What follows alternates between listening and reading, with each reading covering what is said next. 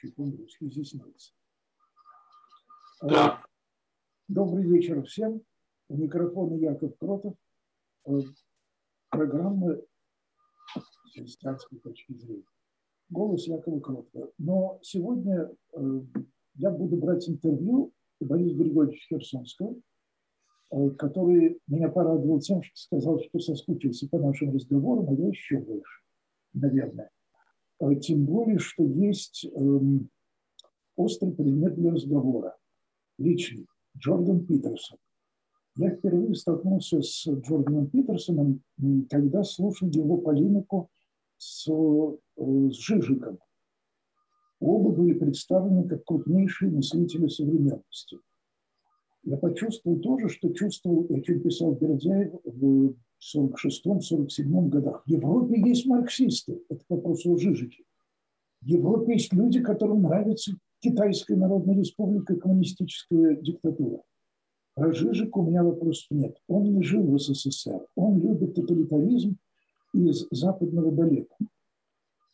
Э, Джордан Питерсон, канадский психолог, очень изящно, элегантно объяснял, что любовь к тоталитаризму – это плохо.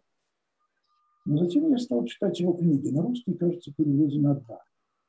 И у меня побежал мороз по коже, потому что если Жижик – это эм, насилие сверху, то Питерсон – это насилие снизу. Это добровольное, киническое, стоическое насилие над собой и окружающими. И все это под лозунгом «Да здравствует всесильное учение Карла Юнга». Поэтому я и включил Борис Григорьевич Херсонского, потому что он ну, насколько я понимаю, юнгианец. И мой вопрос такой, как вы можете любить то же, что любит Джордан Петерсон, тем более, что тут, э, ну, Петерсон заявляет, что он атеист, критикует атеистов. Но, может быть, он даже еще хуже. Атеист говорит, Бога нет, и Библия вздор. Петерсон говорит, вот у него есть отдельно 12 лекций о Библии, точнее, о Пятикнижии. Он говорит, Библия ложь, Библия вздор, но она необходима для правильного функционирования человека и человечества. Я даже не знаю, какой атеизм лучше тогда. Откровенный такой или такой вот странный утилитарный. Слово Борис Григорьевич Высоцкий. Ну, прежде всего, я не юнгианец. И в, э, в общем-то, в многочисленных ответвлениях психоанализа, я ближе всего к эго-психологии неофрейдизма. То есть я имею в виду Анну Фрейд, Эриксона, да, я имею в виду э, Эрика Фрома, конечно, да, одного из главных, Гартмана, и, разумеется, самого Зигмунда Фрейда. Юнг мне не чужд в определенных Э, моменты. Да. Ну, в частности, мне э, нравится его учение о коллективном бессознательном и о архетипах, особенно так, как Юнг это подавал в начале. А в дальнейшем, на мой взгляд, Юнг превратил архетипы в набор таких, так сказать, кукол, да, народного пантеона, вроде Петрушки, да, вроде Гениол Магора, вроде, ну, скажем, Пьеро, Орликино и так далее, да, Пульчинеллы. И в этом смысле, конечно, теория Юнга в каком-то смысле проиграла. Я в целом принимаю концепцию Юнга, что бессознательное не всегда наш враг – Юнг ведь э, говорил о том, что в бессознательном содержится вековая мудрость, врожденная мудрость, передаваемая из поколения в поколение, как бы имманентно присущая человеку. В этом смысле... Я вас прерву тогда. Вот именно в этом месте. Кстати, если можно вам подвинуться чуть-чуть влево по отношению к себе, с вашей точки зрения влево, вы бы стали более по центру. Вот. Или монитор чуть-чуть передвинуть. О, идеально. вопросу о бессознательном.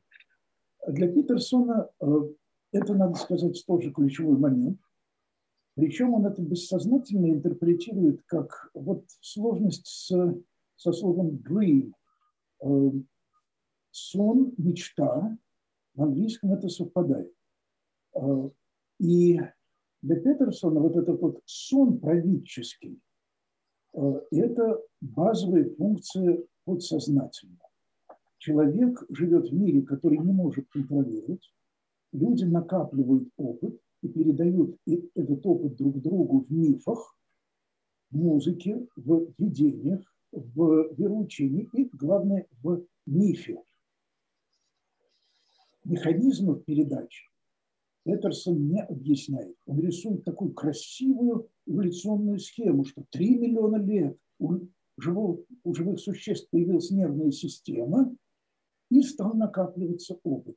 Идея напоминает Докинса с его мемами. Концепции Докинса, замечу, давно уже опровергнуты и больше не используются. Потому что тут так с пассионарностью. А механизм какой? Как передается это подсознательно?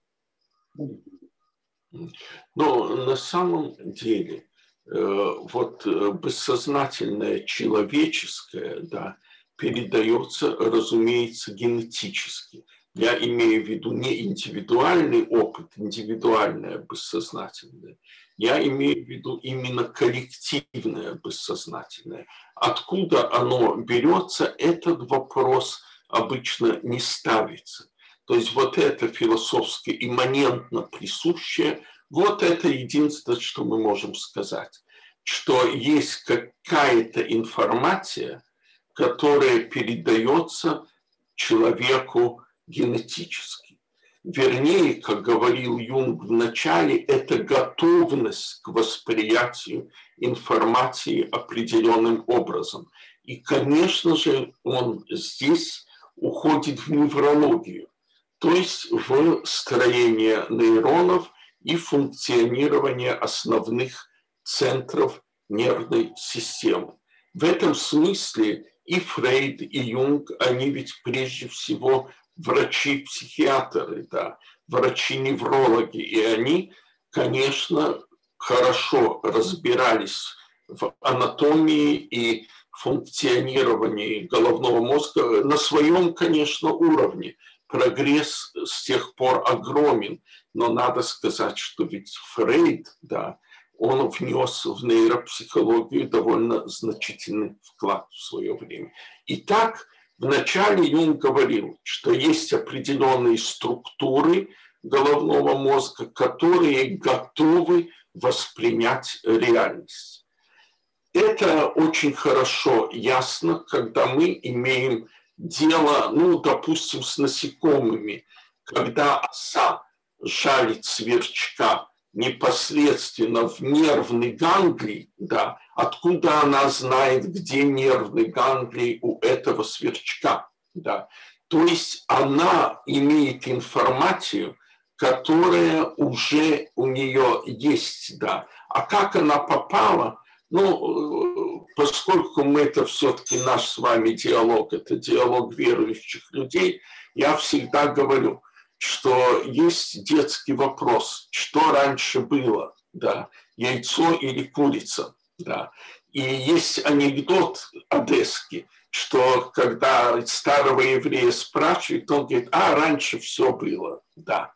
Но я говорю, что на вопрос, я не говорю я, а цитирую, что раньше было яйцо или курица, я всегда говорю, что вначале было слово, и слово было у Бога, и слово было Бог, а уже и яйцо, и курица, и все остальное – что, так сказать, да, мы видим вокруг себя, мы же говорим, что Бог создал мир единым словом, как в Оде Державина Бог, да?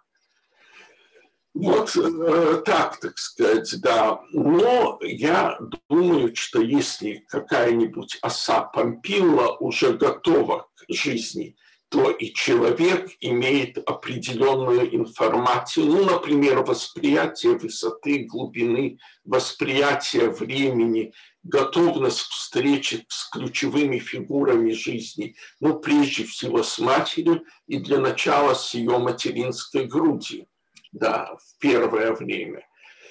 Э, много есть интересных здесь моментов, ведь ребенок очень много спит, и он видит сны. И если Гамлет да, задает вопрос, вот в чем трудность, какие сны приснятся в смертном сне, то я задаю вопрос, а какие сны могут сниться ребенку, младенцу, который ничего, кроме утробы, не видел, да, так сказать, и даже утробы не видел, потому что, по слухам, там очень темно. Значит, соответственно, он, Сеченов говорил, что сон есть комбинация бывалая, небывалая комбинация бывалых впечатлений. Какие впечатления у этого новорожденного младенца? Да. Вот, возможно, эти сновидения младенца новорожденного, они как бы и передают что-то из коллективного бессознательного в другие отделы нервной системы, которые станут его психикой. Кстати, по мнению многих психологов, даже в позднем, на позднем этапе развития эмбрион уже имеет уже плод, да, это уже не эмбрион, в общем-то, может что-то слышать и может что-то понимать, да. Но у меня на этот счет нет, так сказать, собственного мнения, и думаю, что ни у кого такого обоснованного мнения быть не может. Не могу сказать, что вы меня убедили, но у меня к Фрейду и Юнгу такое отношение, что страшно не люблю теории, э, но я глубоко восхищаюсь ими как практикующим врачами-терапевтом. То есть книги конкретных индианцев я читаю с огромным наслаждением. Но когда начинается теория, вот у Питерсона, давайте возьмем простой, ясный пример покойный Адольф Гитлер. Питерсон разводит российский тоталитаризм, китайский, нацизм к сновидению. Гитлеру приснился сон, мечта, ему явилось в этом сне. Он втянул в свой сон миллионы немцев, и в результате вот Ленин втянул в свою мечту русских, Мао втянул в свою мечту китайцев, и вот так вот появился тоталитаризм мне, как историку, это глубоко чуждо, потому что я знаю, что Гитлер представлял меньшинство немцев. Его приход к власти – это соединение очень сложных действий миллионов людей. Один только разум взял реальное большинство, а вся остальная его карьера была, короче говоря, никакое бессознательное не лишало Гитлера, э, Гесса, коменданта Освенцима и так далее воли и свободы, убить этого еврея или не убить. Это не сон, это... Одновременно отец Яков два момента. Первое. Был ли Гитлер свободен? Ну, настолько свободен, насколько свободен любой человек. Мы все очень ограничены и инстинктом, и физическими законами, и врожденными наследственными программами. Но надо вам сказать, что, в общем-то, так сказать, Юнг э, утверждал, что обаяние Гитлера распространялось в основном на типичного немецкого бюргера. Да. И это связано с тем, что в бессознательном немцев был активен архетип Ватана, да, так сказать, то бишь, или Одина – то есть э, легкого бога войны, не имеющего ни памяти, ни восприятия. Две, два ворона, да, Хуген и Муген приносили ему новости, это была его служба новостей, и тем не менее это был бог-воитель, да. И вот у Гитлера, как считал Юнг, его манера, близкая к шаманизму, да, она совпадала с э, настроениями немцев. Это, конечно, очень просто. Но некоторые наблюдения, тоже сделанные Юнгом, у него есть такая, э, какое-то интервью. Называется оно «Диагностируя вождей», где э, Юнг говорит о Сталине, Гитлере и Муссолини. Это интервью 1939 года. И он вспоминает, что ему посчастливилось, кстати, заметим это слово, быть на военном параде близко от Гитлера и Муссолини и наблюдать их поведение. И, в общем-то, Муссолини как ребенок радовался да, гусиному шагу немецких войск, подпрыгивал, жестикулировал, а Гитлер стоял совершенно отрешенно, так сказать, да, и как будто бы он медитировал, да. Вот э, этот, на это обратил внимание Юнг. Дальше корреспондент, его фамилию, к сожалению, я сейчас не помню, а это был, по-видимому, блестящий журналист. Надо посмотреть, да, потому что это можно легко узнать. Задает вопрос. Вот представьте себе, что Гитлер Сталин и Муссолини сидят в одной камере. И на всех них есть тарелка одна супа и э, одна э, краюха хлеба. Кто ее съест? На что э, э, Юнг отвечает, Гитлер даже не подойдет ни к хлебу, ни к супу, а будет стоять у окна и медитировать а борьба развернется между Сталиным и Муссолини, и в конечном счете Сталин получит все.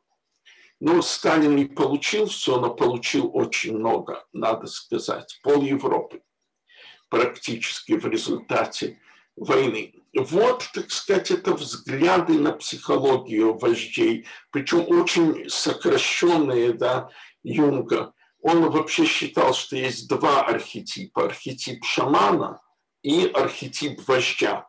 И вот скорее Муссолини соответствовал вождю, а Гитлер, как он считает, шаману. От какого архетипа, то есть от какого воплощения инкарнации до архетипа было больше зла, конечно, от архетипа шамана. Но надо вам сказать, сейчас именно шаманизм в большой моде. Люди едут в Перу, да, так сказать, для того, чтобы испить там какой-то растительной отравы, погрузиться в психоз, да, и вынести из этого психоза какие-то важные уроки.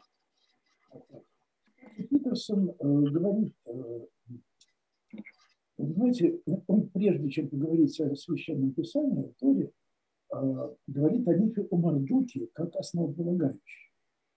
И мысль его такая, что Мордук – это первый змееборец, первый Георгий Победоносец. Побеждает он хаос. Человек боится хаоса. И в этом смысле Петерсон напоминает Маслову, потому что он ставит на первое место, у человека должна быть благородная цель. Благородная цель, пусть сложная, но лишь бы не хаос. Хаос человек перенести не может. Вот Мардук, побеждает хаос и выстраивает некоторую структуру, некоторую систему. Мне это представляется жутким цинизмом, тем более, что в основе там, ну, может быть, не совсем цинизм. А, у Петерсона настойчиво проходит мысль, что реально только боль. Для него боль и стремление ее избежать – это базовая характеристика даже не человека, а вообще всего живого. А мне кажется, что стремление к истине человека перевешивает боль по моему опыту. Ну, у Петерсона готов ответ. Как заболит, так вы забудете все свои идеализмы. Значит, на самом деле он тут присоединяется к почтенному клану английских моралистов, которые вывели идею э, максимизации удовольствия и минимизации неудовольствия. То есть надо жить так, чтобы меньше было боли и больше наслаждения. Но, Борис Григорьевич, ну это же религия мышки в лабиринте, религия мышки, которые живили электрод. Но мы же не такие. Вы знаете, значит, э, я, в общем-то, не очень хотел бы высказываться о Петерсоне, потому что я даже особенно юнгианцам не могу назвать его. Э, Петерсон – это типичный учитель жизни, да, так сказать. То есть он предлагает нам не 10 заповедей, допустим, а 12. Да. Он говорит, как человек должен жить, чтобы быть счастливым. В то же время лечится от зависимости бензодиазепиновой, почему-то, по-моему, в России – да, значит, э, переживает целый ряд тяжелейших кризисов, о которых, надо сказать, к его чести абсолютно откровенно рассказывает и вызывает большое сочувствие многих э, людей, которые слушают его ролики. В общем-то, э, я знаю таких, так сказать, людей, для которых самое главное – в Петерсоне это его личные зависимости и страдания, да, а не философское учение, которого, ну, вы понимаете, практически, по-моему, нет, да. Значит, э, философия его, вот то, что вы, по крайней мере, вспомнили, действительно очень примитивно. Но я бы даже ее не стал бы и обсуждать, потому что, ну, знаете, иногда личность человека, ее собственные проблемы, ее собственные трагедии, они очень сильно влияют на учение. Это можно, кстати, сказать и о Фрейде, это можно сказать и о Юнге. Да. У Юнга авторитарный отец, да, отец, который, так сказать, был протестантским пастором, который вбивал катехизис да, своему умному и не по годам развитому сыну, а сыну был интересен только догмат троичности, которого он не понимал. Все остальное он уже сам прочел. И он с нетерпением ждал, когда папа дойдет вот до этих страниц катехизиса. Папа дошел, сказал, ну это слишком для тебя сложно, перевернул их и пошел дальше. Сам же Юнг видел абсолютно жуткие видения в детстве, да, которые для человека верующего носят сугубо инфернальный характер. Что-то подземное, да, так сказать, какой-то зал огромный, золотой трон, на котором сидит кусок мяса, увенчанный короной, да. Почему-то Юнг считал, что это символ великого фалоса но это очень похоже на традиционный образ царя подземного царства, да, так сказать, да. Не к ночи будь помянут, так как говорят. Да, значит, то есть какие-то личные увлечения Юнга, какие-то личные особенности его судьбы. Ну, кстати, ведь э, если бы он бы не работал в большой психиатрии, он бы никогда не обратил внимания на то, что э, бредовые идеи людей, которые ничего не знали и не читали, то есть простых крестьян, репродуцируют сюжеты мифов. Да. И именно это впервые подтолкнуло его к идеям коллективного бессознательного. То есть откуда же взята это информация. Она очень похожа на греческую мифологию. Вообще, к сожалению, да, мифология, которой занимался да, Леви Строс, да, была неизвестна практически в годы Юнга, но там э, можно найти куда более юнгианские, фрейдистские мотивы. Да. Значит, ну, э, короче говоря, Э, значит, если это не пришло снаружи, то это, наверное, пришло из глубины, из бессознательного. Вы знаете, в моей больнице, где я работал, до того, как вообще там услышали слово «Юнг», была поговорка. Да, ну, глубоко советское время работы Юнга переведены не были, кроме предисловия к книжке «Психологические типы» которое было издано отдельно. Все, все остальное было за семью замками. Как говорили, что бред больного умнее, чем он сам. Или сложнее, чем он сам. У меня, конечно, есть любимейшие примеры, да, но я боюсь, что я слишком часто их привожу, да. А меня смутило в вашем монологе слово «необразованный». И это, насколько я понимаю, довольно ключевой момент, который роднит психоанализ с философией просвещения XVIII века когда образование оказывается лекарством от э, ложного мироощущения, мировосприятия, своего рода самопознания.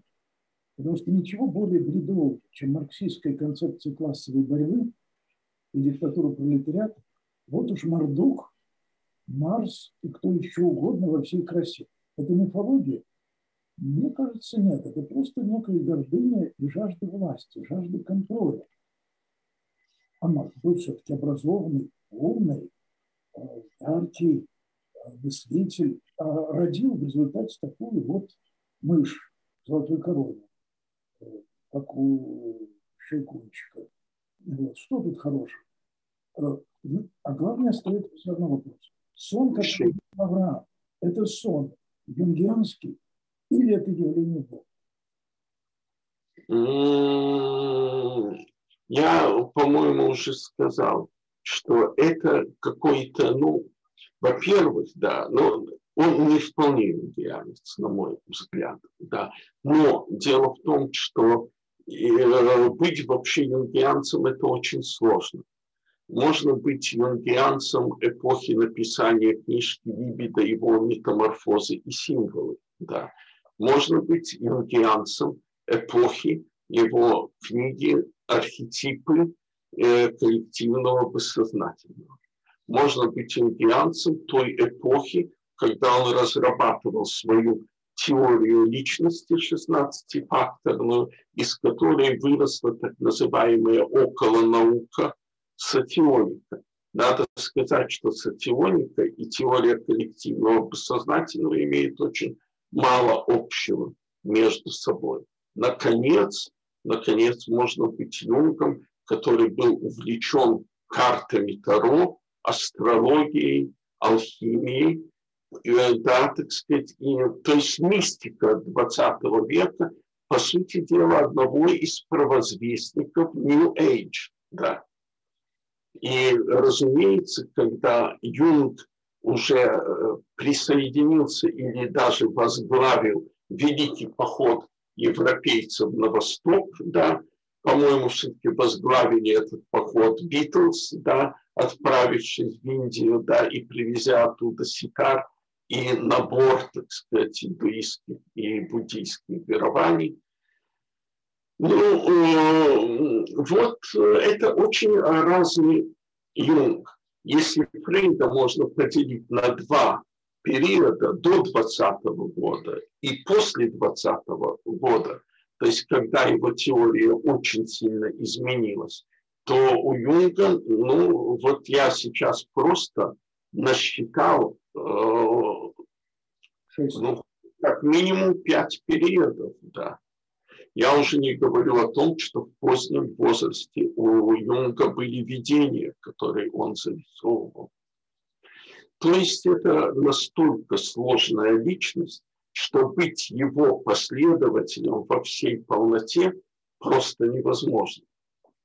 Надо сказать, что Господь Иисус Христос на фоне Юнга просто кажется еще симпатичнее, чем обычно. Потому что сказать, что Господь простая личность, никак невозможно. А быть христианином, э, сами понимаете, не очень получается. А и все-таки вопрос верифицируемости, говоря сухим языком Карла Поппера, концепции Фрейда, Юнга, концепции, которые апеллируют к подсознательному. Мне кажется, их слабое место в том, что их можно плодить до бесконечности, опровергнуть их невозможно. Всегда, э, ну то есть все, что угодно можно, можно так перевернуть. И обращение апостола Павла, и видение жен мироносец, все можно свести к тому, что в течение миллионов лет позвоночные передавали друг другу коллективные знания о мире. А воскресенье не было, Бога нет, счастья нет, смысла нет, а есть только вот серые, серые подсознательные. Да, ну, в детском саду, конечно, мы учили стишок Бога нет, про то мы знаем, это выдумка попов, э, не при вас, отец Яков, тут сказано, их приятелей буржуи, фабрикантов кулаков. Да. Хорошая частушка, вроде Сталин едет на машине, а я еду на другой, Сталин машет мне платочком, я машу ему руку. Ну, а да, в пионерлагере в Керчи, кстати, это было в 67 году, мне было 10 лет. Пионерлагерь завода МЗМА, москвич делал. И мы там делали э, в подражание Чарли Чаплину, тати-тати-тати-та, э, атеистические частушки. Мы все четыре братца, четыре тунеядца. Работать мы не любим, а любим отдыхать. Та-та-та-та-та-та. И там, значит, был капиталист, э, генерал, священник и кто-то еще, наверное, пьяница. Вот. Евреи. Архетипы, опять архетипы. Но я не знаю, вот сколько я живу, по-моему, ну, архетипы, наверное, что-то в этом есть. Я люблю большую пятерку, делить человека вот по пяти параметрам. Царь, пророк, судья, в каждом из нас все это есть. Вот как три мушкетера, там четыре. Они описывают четыре разных стороны личности. Вот. Но человек настолько бесконечен, когда заболевает, наверное, нас можно редуцировать подсознательно. Ну, здорового человека, ну, совершенно никак. Вот апостол Павел встретил Спасителя. Ну, где ну, ну, да, отец Яков, да. Вы имеете дело э, с, в общем-то, более или менее убежденным и опытным психоаналитиком, да, который прекрасно видел, как работает бессознательное у здорового человека.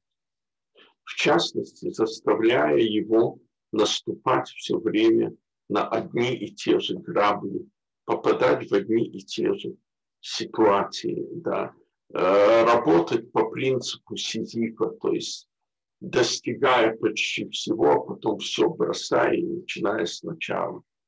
А, Борис Григорьевич, может тогда вопрос? У Петерсона все-таки, э, насколько я понимаю, Юнга, идея подсознательного – это идея аккумуляции тысячелетнего опыта.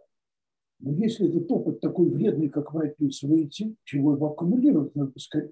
То есть люди накапливают какую-то гадость. Зачем это надо? Эволюция такого не допустит.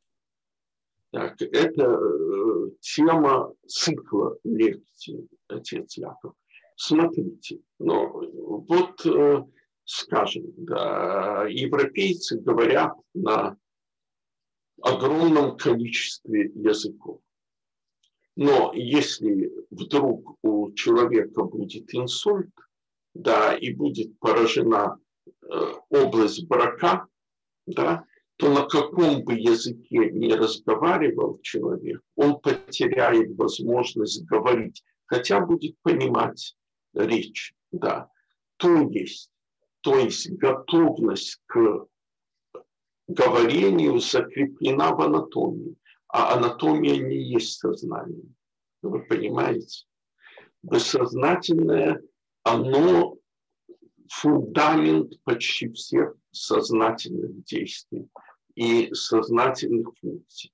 Ничего не поделать, как фундамент дома, он не виден, да, и, может быть, он не так привлекателен, как здание, которое, ну, скажем, на нем построено но взорвите его, и здание упадет.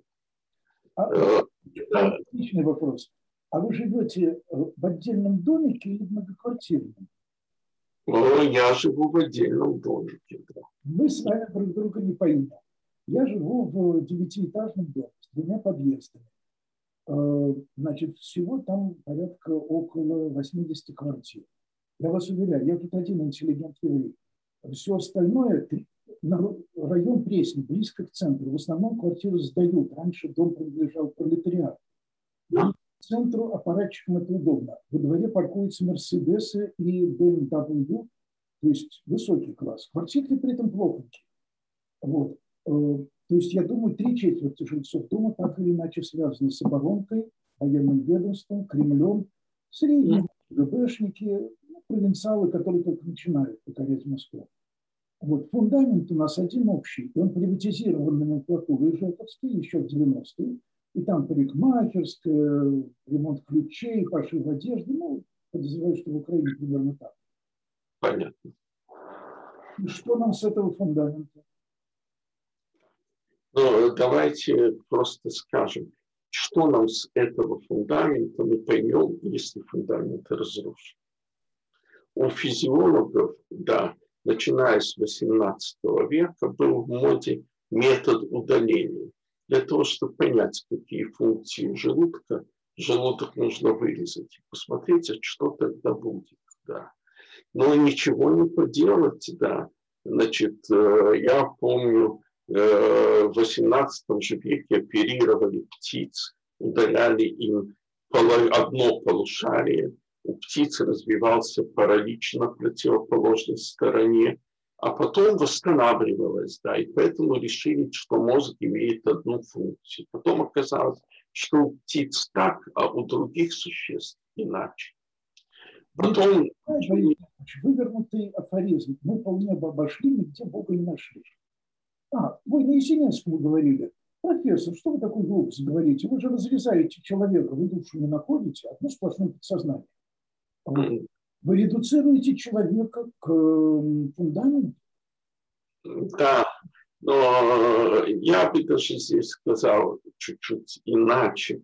Э, ну, и был же, да, Георгий Святой Григорий Низкий, да, не богослов, да, вот именно Низкий, написавший о сущности человека трактат, и он э, как таких терминах своего времени, он писал, что ну да, все состоит из огня, земли, воды, воздуха, мышь состоит, вот вы поминаете все время мышь, да, значит, состоит из э, воды, огня, земли и воздуха. Человек состоит из этих частей, однако человек не мышь.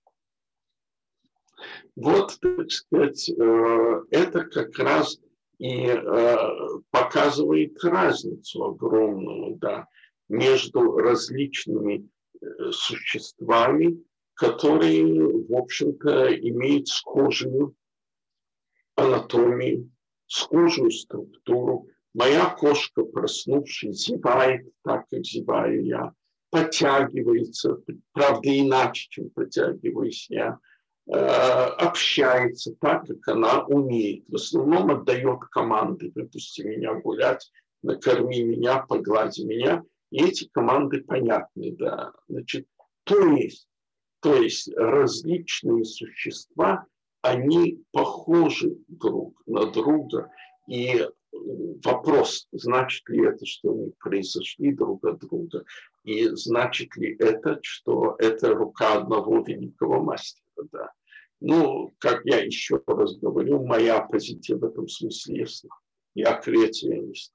Но, но значит, э, опять-таки, значит ли это, что бессознательная кошки передается и нам, и что опыт других существ имеется в нашей психике?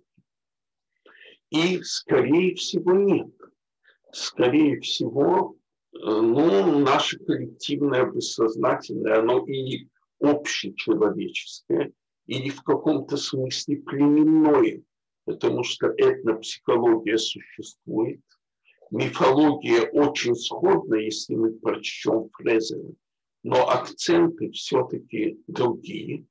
И, короче говоря, значит, мы, кстати, ведь э, вот может быть, работы Фрезера «Фольклор в Ветхом Завете» и «Золотая ветвь», именно это бесчисленное сходство, да, это перечисление очень скучное, если разобраться, потому что перечисляется сотни племен и сходные обычаи, которые у них есть. Но это сходство, оно показывает родство человечества. Да. Ну, Левистрос ведь, э, почему это был огромный прорыв в сравнении с Фретером? Э, благодаря идее Левистроса, что отдельные элементы мифов – это как ноты, как буквы. То есть элементы схожи, но результат может быть абсолютно различным. Э, так и элементы мифов религиозных. Подсознательно, так как вы его описываете, вызывает, конечно, ну, вот, учение Августина о грехопадении. Все люди грехопадают.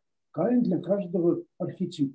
Но для каждого есть архетип ангела. Небо врагом твоим тайну поверь, не лобзанит тебя, як Иуда. Кто мы?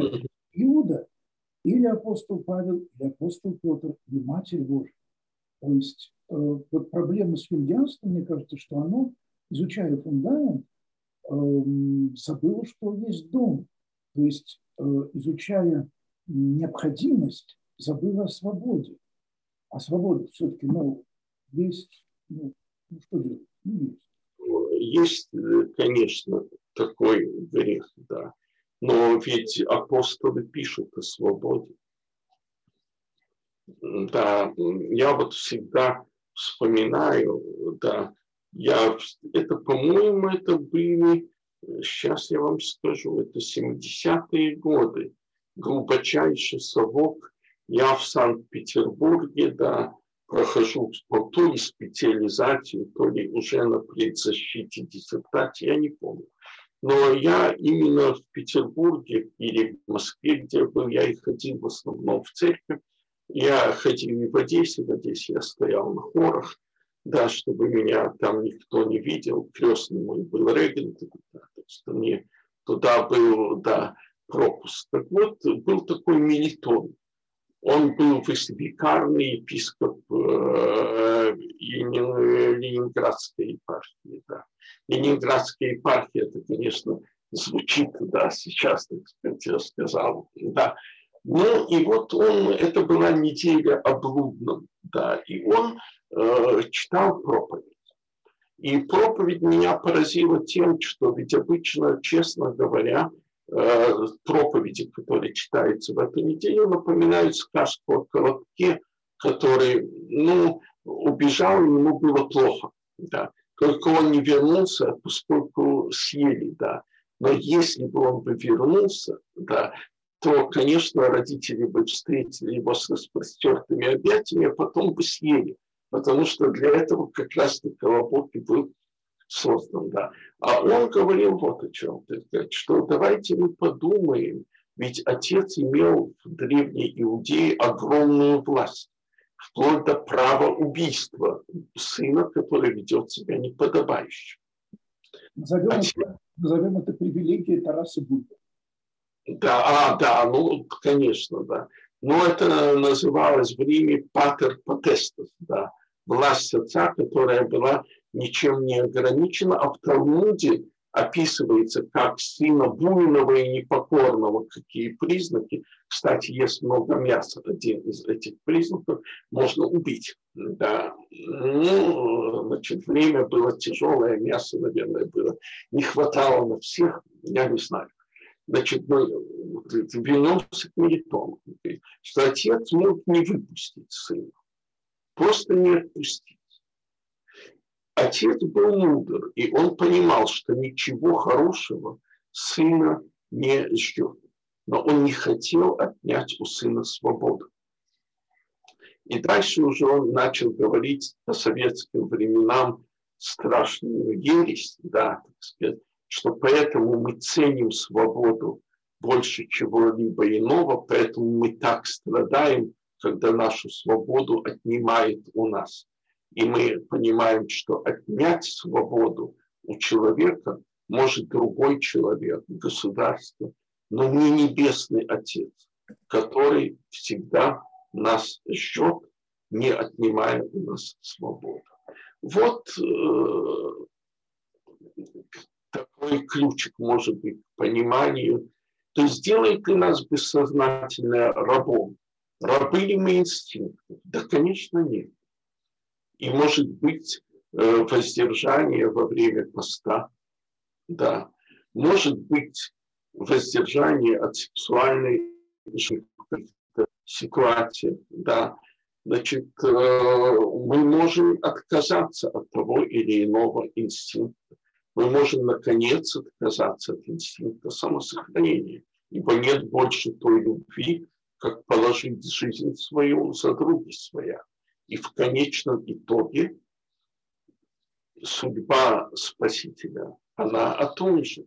Я вспоминаю э, Пастернака в данном случае, да, чтобы не цитировать бесконечно Новый Завет, да, он отказался без противоборства, как от вещей, полученных взаймы, от всемогущества и чудотворства, и был теперь как смертный, как мы. То есть этот отказ был, этот кинозис, да, это бесконечное самоумоление, оно, конечно, было проявлением безграничной свободы божества. Я для слушателей дам справку. Архиепископ Мелитон, помянутый вами, э, его фамилия была Соловьев, он ровесник века 1897 года, и сидел в 30-е, но как-то его удачно посадили в 34-м, и поэтому дали мало, а потом как-то хорошо вернулся, спрятался в деревне, и вот, короче говоря, в 41-м умудрился получить паспорт без отметки судимости. Вот, он э, вернулся в систему, хотя за отказ закрывать храмы его, вот тут пишут, эм, в 65 году уволили за штат, а потом все-таки, видимо, владыка Никодим вернул. Э, я позволю себе э, тогда уж завершить беседу все-таки цитаты Священного Писания. Э, из послания к Галатам, моя любимая фраза, «В свободе призваны вы, братья». Потому что архетипы, конечно, архетипами, к ним не призывают. К архетипам призывать не надо. Они просто есть. А Господь призывает. И это и есть свобода. Свобода ответить на Слово Божие. Либо свобода не ответить. Ну, обычно где-то посерединочке мы отвечаем, но криво-криво, не зенька, не зенька. Вот. Огромное спасибо. Я постараюсь разобраться со своими архетипами. А, но, в принципе, вспоминайте еще апокалипсис. Небеса свернутся, да. как фотопленка, которая сохнет. Вот. Луна э, и солнце да, небо стало как власеница, и луна как кровь. Да. И архетипы разрушатся, а человек Бог останется. Э, спасибо огромное. Христос воскресе. До новых я надеюсь. Вот, все. С Богом, Борис Григорьевич, огромное спасибо. Спасибо вам.